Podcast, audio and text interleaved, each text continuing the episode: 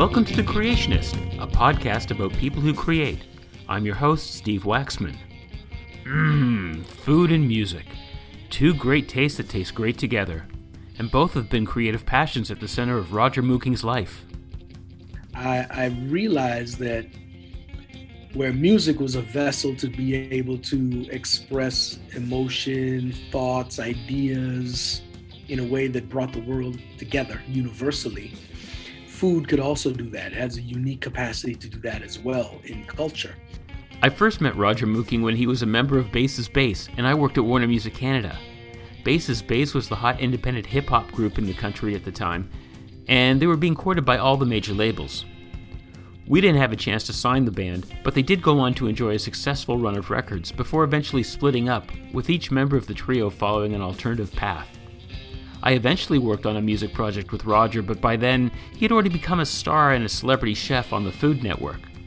The two of us sat down recently for a conversation about his career and the intersection of food and music in his life. Uh, well, you know, when I was about three years old, um, you know, your parents or your aunts and uncles, those bug kids, what are you gonna be when you grow up? Blah blah blah. So when I was three years old, I remember my aunt asking me, "What are you gonna be when you grow up?" And without flinching, I said, "I'm gonna be a chef." Right. And in context of this is like her father, which is also my grandfather on that side of the family, my dad's side of the family, um, came from Guangdong province in China. After a long story, ended up in Trinidad, and then after a longer story, opened restaurants, bakeries, and stuff. Right. So I'm now the third generation food and beverage person in my family. So when I answered that I was going to be a chef, the context was well known in in that household. She's like, "Are you sure you know what this is like? It's no joke, you know." and I was just always really uh, committed to it, and and I also realized that I liked food. You know, food was more than just a passing fancy from me for a very early age. And I learned that the fastest way to get what I wanted in my mouth was to learn how to cook it. So I just started to learn how to cook it as soon as I could. So, look at I, I, I'm not sure how many people that are going to listen to this know, but I'm sure plenty do that, you know, you had a music career as well. And I'm just wondering where the intersection happened. How did what did you go from cooking to music and then back to cooking? Did you how what happened here? Uh, so what happened basically is, you know, I grew up in a household where there was always food and music. You know, um, like I said, my father come from a generation of being around restaurants and bakeries, and my grandfather owned a grocery store as well in the in the country. So um, they came up in the food industry, and born in Trinidad, right? And then I was born in Trinidad, and they were born in Trinidad. And Trinidad is like very musical culture. You know, we we had leftover oil bins, and we invented the steel pan. You know, some people had leftover oil bins, and in Jamaica they made jerk pits, right? But we made music out of the oil pans, right? So it's very musical culture. So I grew up in a household. My dad was an avid collector of records, so I grew up hearing like Roberta Flack, Nana Mouskouri, um, uh, Jose Feliciano, Santana, um, the Beatles, uh, like every calypso music. And then my brother was a DJ when we moved to Edmonton. My brother started DJing, and then you know hip hop kind of broke out, and I was listening to Grandmaster Flash and Newcleus and the Roxanne battles. And, you know, then I started diving myself and NWA, Ice Cube, Public Enemy, um, Ice T, all those things. So I kind of grew up in a household where would we would be eating breakfast, talking about dinner, but in the background, it was always just amazing music playing. Like they always had just great records playing and mad cassette mixtapes and vinyl. And we just loved music, right? And throwing parties and just be I, I would be like the 10 year old kid on the dance floor with all the adults. Just love music you know and then go to the go to the buffet table. Right right. So those worlds always intersected for me but professionally i guess um, when i was around 15 16 i started like rapping and and working in restaurants. So i would take all of my money from working in the restaurants and go to like the lo- local music store with my group and we go rent a bunch of equipment like Alesis sequencers and mixers, microphones. We'd set up like uh, blankets in in the basement and create like vocal booths, and we would just make beats and make records, you know. And those records turned out to be like Juno nominated records coming out of the basement in my parents and my partner's basement in Edmonton. Um, we won CMVA awards off of those records in the basement like that. And but I was still working in and out of restaurants to, to finance that stuff with the group, right? So I always had this world where I was intersecting with um, music and food, and then the music really just took off, and then the bass bass thing happened that took off, and all that crazy, and um, then it's like, oh, there's the music industry. As you know, you go up in the music industry, it is it's a dirty business, my brother. right? So I was like, I, I, don't like this business. I like to make stuff, but I don't like this business. I'm out of this business, right? So then I went to cooking school, you know, with my Juno and tow and all that. I uh, went to cooking school. I worked in restaurants full time while I was in cooking school and did that whole thing, came out of that, worked in hotels, catering companies, restaurants, um, and then started opening my own restaurants and and but I was still making records. People would ask me to do the odd like scoring this thing for a movie or like come jump on this record. And so I was always doing that stuff and making records always still. And then um you know, TV started cracking along with the restaurants and the music making. And, you know, at that time I was putting out records with Warner still. So just just all these worlds just kind of intersected, but it just started really naturally that I like you know working in the restaurants. I was interested, and I would take that money and make records. You know, so, so they, they they always kind of been in tandem professionally. Yeah. So at 15, what were you doing in the restaurants? I got um funny enough, I was doing a summer job with a, a family friend. They were a contractor, right? And he didn't know what my capacity was. So he's like, okay, yo, go demo this kitchen. So he had me like taking the tiles off the wall in the kitchen, right? After about an hour, he's like, he's like, man, you suck at this, but I just built this restaurant. Let me go take you to this restaurant. So he took me in the back door of this restaurant and he's like, yo, this is what a restaurant is like, you know? And so I'm like, okay, it's cool, it's cool. And after a while, I just started hanging around there, and then I would help out. Next thing you know, I had a job in the restaurant. you know. But what what were you doing in the restaurant? Oh, I was a line. I was the line cook. I started mm-hmm. out as a breakfast line cook, man. It was, and I got really good. You know, like at a certain point, the manager realized that I could do the whole breakfast by myself. So I would do come in like 5:30 in the morning, set up the whole breakfast line, do the whole. It's like a Denny's type of thing. It's uh, uh, Albert's restaurant in Alberta, which is like Denny's, right? Okay. And then we was it was a truck stop like it was just off the highway, so it ended up being effectively like a truck stop for all the truckers. So man, we would get slapped, 200 people like go, and I'd be like banging out breakfast just by myself. You know that the wheel is jammed, and then the, clear the wheel, and then load the wheel again, and jam, and I was breakfast cooking, doing the whole line. And yeah, so I started out as like making omelets and pancakes and stuff like that. And uh, when I left that job, they had to hire three people. as a young as a young kid doing that kind of thing what was it like? What did you feel the passion? Yeah so you know i was in the kitchen and like it was like the adrenaline rush of of being coming off a stage at a stadium you know? It was like mad young. I got so much testosterone hormones running through my body so much energy and it would just be so dynamic. Your mind is like 10 steps ahead, but you're still active doing what you're doing now. And it's just your brain is flexing like this. And you do an eight hour, 10 hour, 12 hour shift like that, you are keyed up. It take you hours to to come down to go to sleep again, right? Or just do whatever you got to do. Um, so yeah, I really like the rush of it, but you know, it's very, it's very, very physically demanding. It's like uh, doing construction work, you know, or like being a wrestler. Were you doing? Were you doing anything?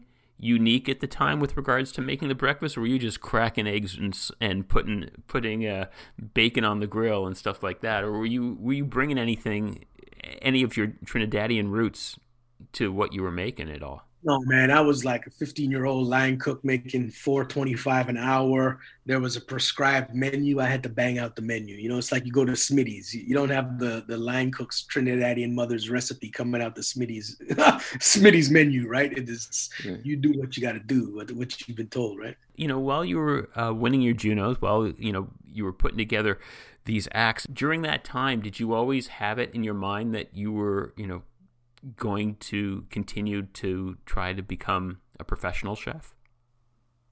At that time, like I like to cook just for fun. You know, I was basically kind of homeless in that era though, too, right? I was living on my aunt's couch. I was living between Chin's mother's basement. Um, you know, just real music, music life. If I wasn't on the tour bus, I was at some girl's couch, Chin's couch, my aunt's couch. Like that was basically I didn't have an apartment for a long time, right?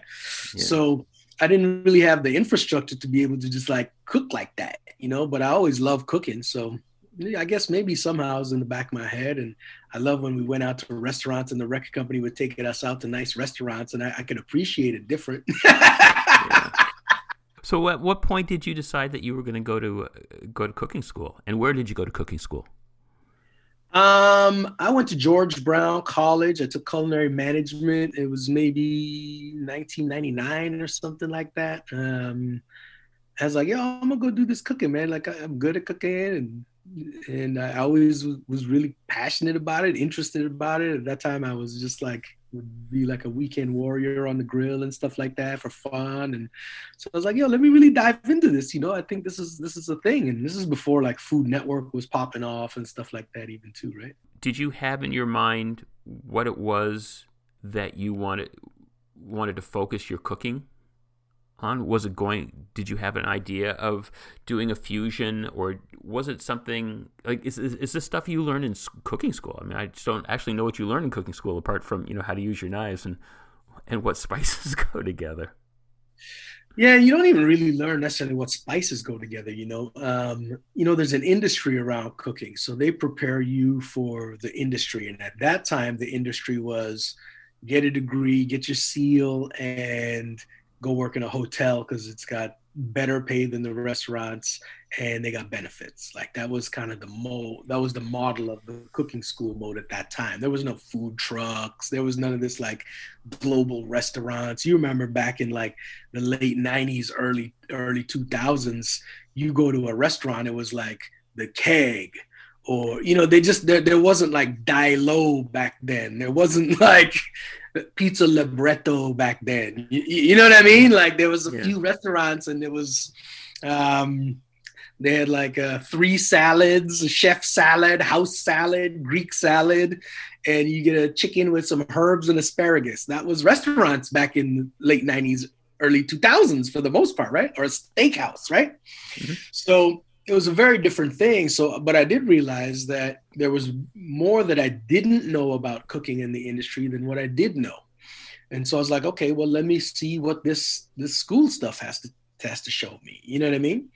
Um, so you know that that kind of allows you the gateway to get the step into being able to go into a hotel and in catering companies. But you come out of cooking school, you're essentially a glorified dishwasher. I, understand. You know, one thing I'm curious about though is when you're in cooking school. I, am not sure how many people would be in a class, but can you do you? I mean, certainly looking back now, can you identify the people that had skills versus the people that were, you know, just on the next step to wherever it was they were going to go somewhere else in the world?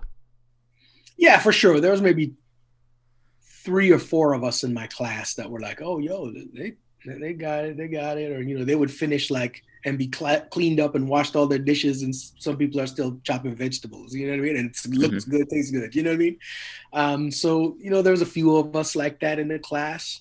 Um, I think of the people that graduated in my class. Uh, you know, the first year, half the people drop off, and the second year, um, by the time we graduated, um, of the people still in the industry from my graduating class, I, I know of three, including me. Wow. And that's out of how many people do you figure? In my entire class, I don't know. In my class specifically, there was maybe 40, but there was a, several of my classes, right? So maybe right. a couple hundred, you know? Okay. So you graduate, and then the first thing is going into hotels?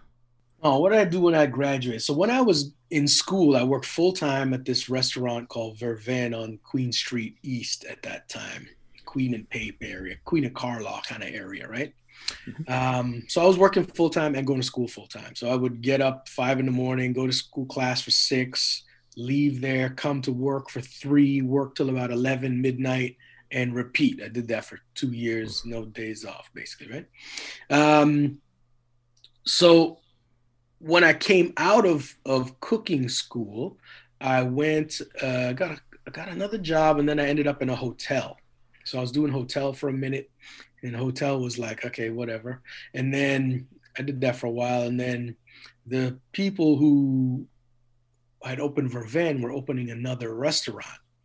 And so they came to me and they said, Yo, we know that you work hard, you have good ideas, you'll come be the chef of this other restaurant. So that's how I've got my first executive chef job. Um, is at this restaurant called Barrio in Queen Street East as well, at like uh, yeah, Queen and Pape area. So when they when you say that they told you, you know, you've got good ideas, what kind of ideas were you bringing to the table? Well, they knew me from working in, in Vervain for like a couple years while I was in cooking school. They just knew that I was just I was thinking beyond just you know being a line cook. I was thinking about how do you build a business, asking inquisitive questions. How do you put this together? You know, recipes as well as just operating operations, right? So they're like, okay, well, this guy's like got his head on, and before long, I was like running their brunch shift, and it was a, a fairly complicated like bistro brunch menu, and um, I remember the time I came down, it was me and another guy, and this dude named Michael who was eh, on the line. And breakfast just started, got really crazy. It was my first like real shift running the breakfast. And I was running the wheel. Like I was running the okay, this this is time in five minutes on this, boom, boom, boom. and they're like, who the fuck this kid is just like came out of school? Like, what the hell? He's like running the line, right? And so they're like, okay, well, this kid he's on a different kind of plane with this shit. You know what I mean? So, mm-hmm. so they kept that in mind. And when they opened Barrio, I guess they figured that I, I, had the capacity to do it, and you know, just my background and how I approach and think about food and culture, and and bringing those worlds together from around the world. They're like, okay, we think this is a fit. Let's let's give it a shot. So while you're working in these restaurants and you're basically cooking uh, other people's recipes, are you are you coming up with your own recipes at the same time? Are you are you thinking ahead a little bit about what what would a Roger Mooking menu be? Yes and no. I mean, to a certain degree, yeah, I was there to learn, and I was really appreciative of all that stuff and a lot of techniques. But always, it's like, oh yeah, you know, you're kind of bubbling in the back, thinking, oh, I'll do this. Or on the weekend, you practice something, and you try and make something, just invent something, you know, create something, and it turns into something good. And but you don't really know what it is. You know, it's like, well, it's not really a mille-feuille, it's not really a this, it's not, but it's kind of this in between. And so I just kind of built a world of making dishes that were kind of in between things that still tasted and looked good and were approachable and you could understand, right? When you were going to strike out on your own, is that opening up a restaurant or striking out on the own your own, building the persona of Roger Mooking, the chef, or are they hand in hand? You know, man, when I went into cooking, I went in with the resolve that I didn't want to be famous for anything ever again. I, I went through that in music industry and it's like, I'm I'm good without it. I've done that. It's cool. You know, I'm I'm good. I just want a very anonymous, simple life. Go to work, cook my food, go home, sleep with my wife, and do it again. You know. As it turned out, where I started to build that was at Barrio, that job um, where I was the f- first executive chef that I had. Um, and as it turned out, it was around the corner from where Food Network used to produce television shows. And the, the main executives for the network used to come in like three, four times a week because at that time they were launching the channel and they were working just relentlessly, you know, just and so they weren't about to be going home and cooking every day. So they would just come to the restaurant and eat. And I got to know them after a while. I didn't know who they were. I just knew them as Holly and Tanya. Um, and about a year later, they said, "Hey, you know, Roger, we actually work for the Food Network, and we work around the corner, and we come here all the time. You're a personable dude, and your food is good. You know, we're here all the time. So, you know, we're trying to do some shows. Why don't you come and try some shows?" And I was like, again, I resolved to just, I just want an anonymous life, my brother. You know. and I, so I reluctantly went and just out of courtesy to them, like reluctantly went and did these like little audition things and you know, um, long story short, that just after a few years later, I opened uh, my own restaurant, and they showed up in the dining room again, and there they were. They're like, "Oh, I'm glad. I'm glad that stuff didn't work out before because." Um, we do it different now. I'm like, good, because back then it was bad. I wasn't having nothing with nothing to do with it, you know. Yeah. And so we sat down again, and now it was much more of a collaborative conversation, and my mind was more prepared to to decide that if I'm going to go down this road, I'd already kind of started building a, a persona as a chef nationally, you know. If I'm going to go down that road, I want to be able to control the environment, right? Because with the music industry, they chew you up and spit you out, you know, right? So if I'm going to be chewing up and spitting out in the in the food world, I, I at least want it on my own conscience, right? So I said, look, I'll I'll go down this road, but I want to I want to be part of the creative voice. I want to have a voice at the producers table and decision making. And so we figured out a way to do that, and we launched this show, Everyday Exotic, and that started my TV food career as well, right? So you you said that um, you were already building a national reputation of sorts. How did that happen? I opened this, you know, this barrio restaurant. There's magazines and stuff poking around and doing our little articles here and there. Then I opened this bigger restaurant, and um, when we opened that restaurant, our launch party was a Toronto Film Fest party for Vince Vaughn. And as it hmm. turns out, we ended up on the cover of Hello magazine because Vince Vaughn was coming out the party with another girl, and he was supposed to be dating like Jennifer Aniston at the time or something like that. Some craziness like that. So our restaurant got splashed all over the world, you know. Um, and so people are like, "What's this restaurant?" And so I, I started to that kind of helped kind of catapult the next stages of things, and then just more press poking around and just building like that. And the show started popping off, and I released Soul Food. That was my album with Coalition Warner at the same time as launching Everyday Exotic, my first show. And so all that stuff was happening simultaneously, you know. So how many shows? How many shows have you done so far? I mean, there's Everyday Exotica. There's Man versus Fire, right? No, Everyday Exotic was the first yeah. one. Uh, we yeah. started that in Canada, then sold that around the world to like a bunch of countries.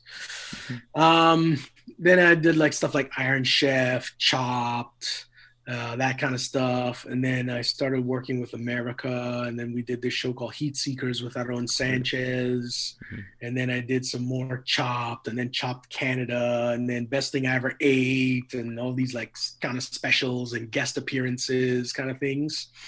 Um, and then we launched uh, Man Fire Food, and we just wrapped up season nine of Man Fire Food, right? So um, it's been a bunch of different shows over the years. When you go to open up your own restaurant, this is the time that you get to put together a menu that is all you. So, do you have a concept in mind of what it is you want it to be and what kind of food is going to be on the menu from, you know, from starters through to dessert? Well, I was practicing all that stuff at Barrio, where I was my first job as an executive chef, right? So, mm-hmm. And really, that's where I formulated my my style, I guess you could say. You know what I mean? Um, and my whole thing was I just like to cook good food. I'm Trinidadian, so I grew up eating West Indian food and cooking West Indian food. My grandfather's from China, so I learned how to cook a lot of Chinese cuisine growing up and being around a lot of that. Um, I grew up in Edmonton, Alberta, so there's a heavy Ukrainian influence. So, you know, I'd come home, my mother would have some Ukrainian baba in the kitchen showing her how to make padaha and halapchi and all this kind of stuff. So I learned all of that kind of stuff. Um, going through restaurants, I learned a whole bunch of stuff. So I would make dishes that kind of mashed up a whole bunch of stuff and that just tasted good. They would look simple, tasted good, were approachable, and were tasty, you know? So I kind of started that all out at Barrio, and that was the first crack at doing that. And, and that's really what it was. Was I, I realized that where music was a vessel to be able to express emotion, thoughts, ideas in a way that brought the world together universally. Food could also do that. It has a unique capacity to do that as well in culture. So I was always used the food has always just been a tool to express a greater thought. You know, is mashing up cultures, bringing bringing people and cultures together through food, you know, and then bringing them all at the table, everybody from different parts of the world together at the table because they see their food represented at the table in a small way. So then they approach it, and all of a sudden they're sitting next to like this Chinese person, this black person, this, and then that was the environment, right? And um, so food was always the tool to tell that story, and so that was that's always been, and that still is my my mission to this day. Well, I wanted to I want to delve into um, the creativity of of creating a dish. Um, you know, if we can go maybe you know walk through, you know, what would you consider a signature dish for you? Over my career, there's several, but I mean, right now we do this dish, uh, twist fried chicken at Twist. I have a restaurant at Pearson International Airport, and we do this twist fried chicken, and it's it really fuses like five, six different cultures and techniques of, of fried chicken. Let's start with the idea. Uh, okay, so you know when you're formulating a menu, and in the the twist menu specifically, for, okay, let me step back. If I open a steakhouse, I can pretty much quantify the demographic of the, the patrons of that steakhouse to a very narrow parameter, right? Mm-hmm. And so I create my steaks and the, the, the offerings on that menu and then you as a marketing person understand that you pinpoint the market and you tell that story to that market very specifically right? And you know generally the customers who will come and and and and, and use your establishment will be within this narrow bandwidth. In an airport it's not like that. In an airport i have every dietary restriction every age from one years old to 101 years old with every health condition, every um, like capacity of their stomach, like every variable for feeding a person is coming through the airport. So how do I devise a menu conceptually that will satisfy a broad range of people, but not have 600 items on the menu? Right because it still has to be efficient and functional within you know 3500 square feet right there's there's finite form factor right yeah. So in doing that, you know, I had to kind of create a, a, model how I wanted to do that. And we came up with this model um, called mix and match menu, right? So the mix and match menu was the concept of you get your main fried chicken, but then you could also add on a this, a this, and a this if you are celiac. But if you're not celiac, you could get this and this and this with it. Or if I'm vegetarian, I don't, I'm not gonna have the fried chicken, but I'll have uh, this braised tofu thing. But I can have uh, I'm on a high starch diet at the same time. So right now, if I'm a bodybuilder, I can add rice to this, I can add potatoes to it, and I can add macaroni and cheese to it. Or if I'm not, I could have sauteed spinach to it and broccolini to it. So it allowed us to have like a very broad capacity of service within a very limited menu framework. So first, I start there. Okay. Then, as you do that, okay, there's there's tenements on a menu like that, right? I need a chicken dish. I need a beef dish. I like a pork dish. I like an array of vegetable dishes, some starch dishes. And so when I was like, okay, what's the chicken dishes? I want a grilled chicken dish and I want a fried chicken dish because everybody loves some kind of crunchy something, right? And most people who like chicken love fried chicken. So that kind of was the jumping off point. It's like, okay, if I'm going to make this for chicken consumers. Um, there'll be the grilled option for the healthier people and the fried chicken for the debaucherous ones, right? or the ones who are healthy but want to be debaucherous because they're going on vacation. so I decided it was going to be fried chicken, but how am I going to do the fried chicken? That's really what the question was, right? How do I make it deliver on the brand promise? So, how do you do that? Okay, so fried chicken. So I looked at how what are the best fried chicken I had in my life. You know, some of the best fried chicken I had in my life is in the South, and in Japan, and in Southeast Asia. Okay? Really? Okay. Yeah, incredible. They do fried chicken, gangster, like karaage chicken. It's fried chicken, right? You go to a Japanese restaurant, it's fried chicken, right? Fried chicken nuggets. So, but there was flavor touch points in that twist. We try it's global cuisine North American comfort food with a global twist. That's the brand, right? Mm-hmm. So I knew I wanted to do fried chicken. So I knew one of the tenements of it was marinating that chicken in buttermilk. I'll tell you that secret. We marinate that thing in seasoned buttermilk for 24 hours, just like they do in the South. That's what they do. Okay.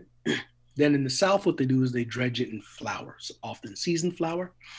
What we do, and over much trial and error, I came up with a, a mix of three different uh, ingredients that make up our dredge. The Colonel Secret recipe. yeah, that's that's that's one of the secret parts of it, right? yeah. And we season the, the the buttermilk with some stuff and soak it 24 hours. Chicken thighs and breasts, so you get a thigh and a breast, right? Um, so if you if you're sharing with it, because the menu is also designed to share, you know, if you like the breast and my girlfriend likes the thigh, then we could fight over who gets that, and then you can uh, order your other array of accoutrements to go with whatever your dietary needs are. But anyways, so I, I created this dredge again over much trial and error. This dredge of three different ingredients. So those allow me to have it extra crunchy, last extra crunchy for a longer period of time, and give it a little extra texture, right? And still protect the chicken and extra protection so the juiciness of the chicken is retained inside of the meat. So when you bite into it, it's super crunchy, it stays super crunchy, but when you bite through it, it's bursting juice.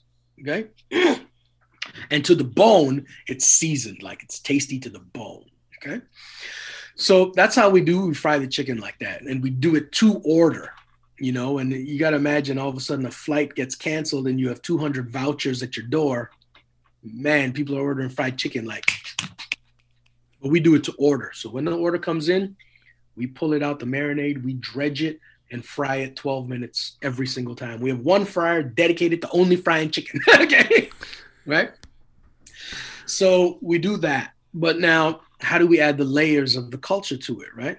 So I'm a fan of Japanese togarashi spice mix. So we make our own Japanese togarashi spice mix. So when it comes out and it's still hot and wet, we dash it with the togarashi spice mix. We put that on a plate. Then we take a very Chinese concept of frying herbs en masse. So you go to some some parts of China, and what they'll do is they'll have like a stew or some kind of grilled food, and they'll take a handful of, of fried herbs, whether it's basil or cilantro or whatever, right? Handful of it, and they'll pile it on top. So you don't even see the food; you just see this pile of herbs, right? and you kind of with go through it and the herbs crack on top of it so it adds crunch and texture and it cracks and as you dive into it you get the fried herb flavor and the crunchiness of that thing with the braised food or you know pork belly whatever it is and you get in and it's like starts to dress it and make uh contribute to the stew of it right so i took that concept and i fry a few basil leaves and we place that on top of the two pieces of chicken that have been dredged with togarashi spice mix. Beside that, you get a, a, a, vessel of a dip. It's like a lime aioli, yeah, like a lime mayo. So the concept is you break into the chicken, it breaks the basil, the basil cracks onto the chicken, super crunchy, super tender and moist and juicy on the inside. It has the spice mix of the togarashi on the exterior of that. You dip it in the lime mayo so you get a nice creaminess, but also the zing of the citrus that cuts through all the fat. And then you dip on the broken basil and it kind of sticks to it. So you get this bite. It presents very simple. It's just fried chicken with like some red stuff, dust on it, some basil on top of that, and then a little vessel on the side. It presents very, very simple. But when you cut into it and you take it, you dip it and you get the basil back on there the complexity of the flavor is incredible. You get the fried basil, you get the togarashi spice, the crunch on the exterior the chicken, the super juiciness on the inside that's seasoned down to the bone, the zing of the citrus, and the creaminess of the mayo in one bite in a very simple package. So, as a cu- customer, you know fried chicken. You've had fried chicken before. You know fried chicken. You like fried chicken. So, you're going to get fried chicken. But we're going to give you something that's a little bit unexpected and a new experience around the fried chicken that's like, oh, okay, dang, that's what's up. And so we get a lot of customers say, that's the best fried chicken I had in my life, right? But that that's cumulative knowledge of traveling the world and going to the South, going to Japan, going to Southeast Asia, seeing how that's done, growing up in my family and uh, multicultural that we are, and and trying to bring all those things together in a very familiar, approachable package. Okay, so this seemed like a good place to end this episode, and that way we can go get something to eat before we continue on. Um, but this isn't where the conversation with Roger ended. Next week, I'll post a bonus episode in which Roger goes into detail about the essentials for your kitchen and how you can easily up your own cooking game. If you want to know more about Roger Mooking now, please visit rogermooking.com and find out about his music, restaurants, television shows, and cookbooks. I hope that you enjoyed this episode of The Creationist. If you haven't already, please take a moment to follow us on your favorite podcast platform, and new episodes will be delivered to you as soon as they go live. And if you have any friends that might be interested in what we're covering, please let them know that we exist.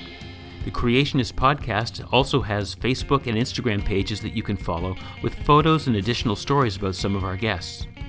The Creationist is mastered in post production by Paul Farrant. I'm Steve Waxman, and I created this podcast.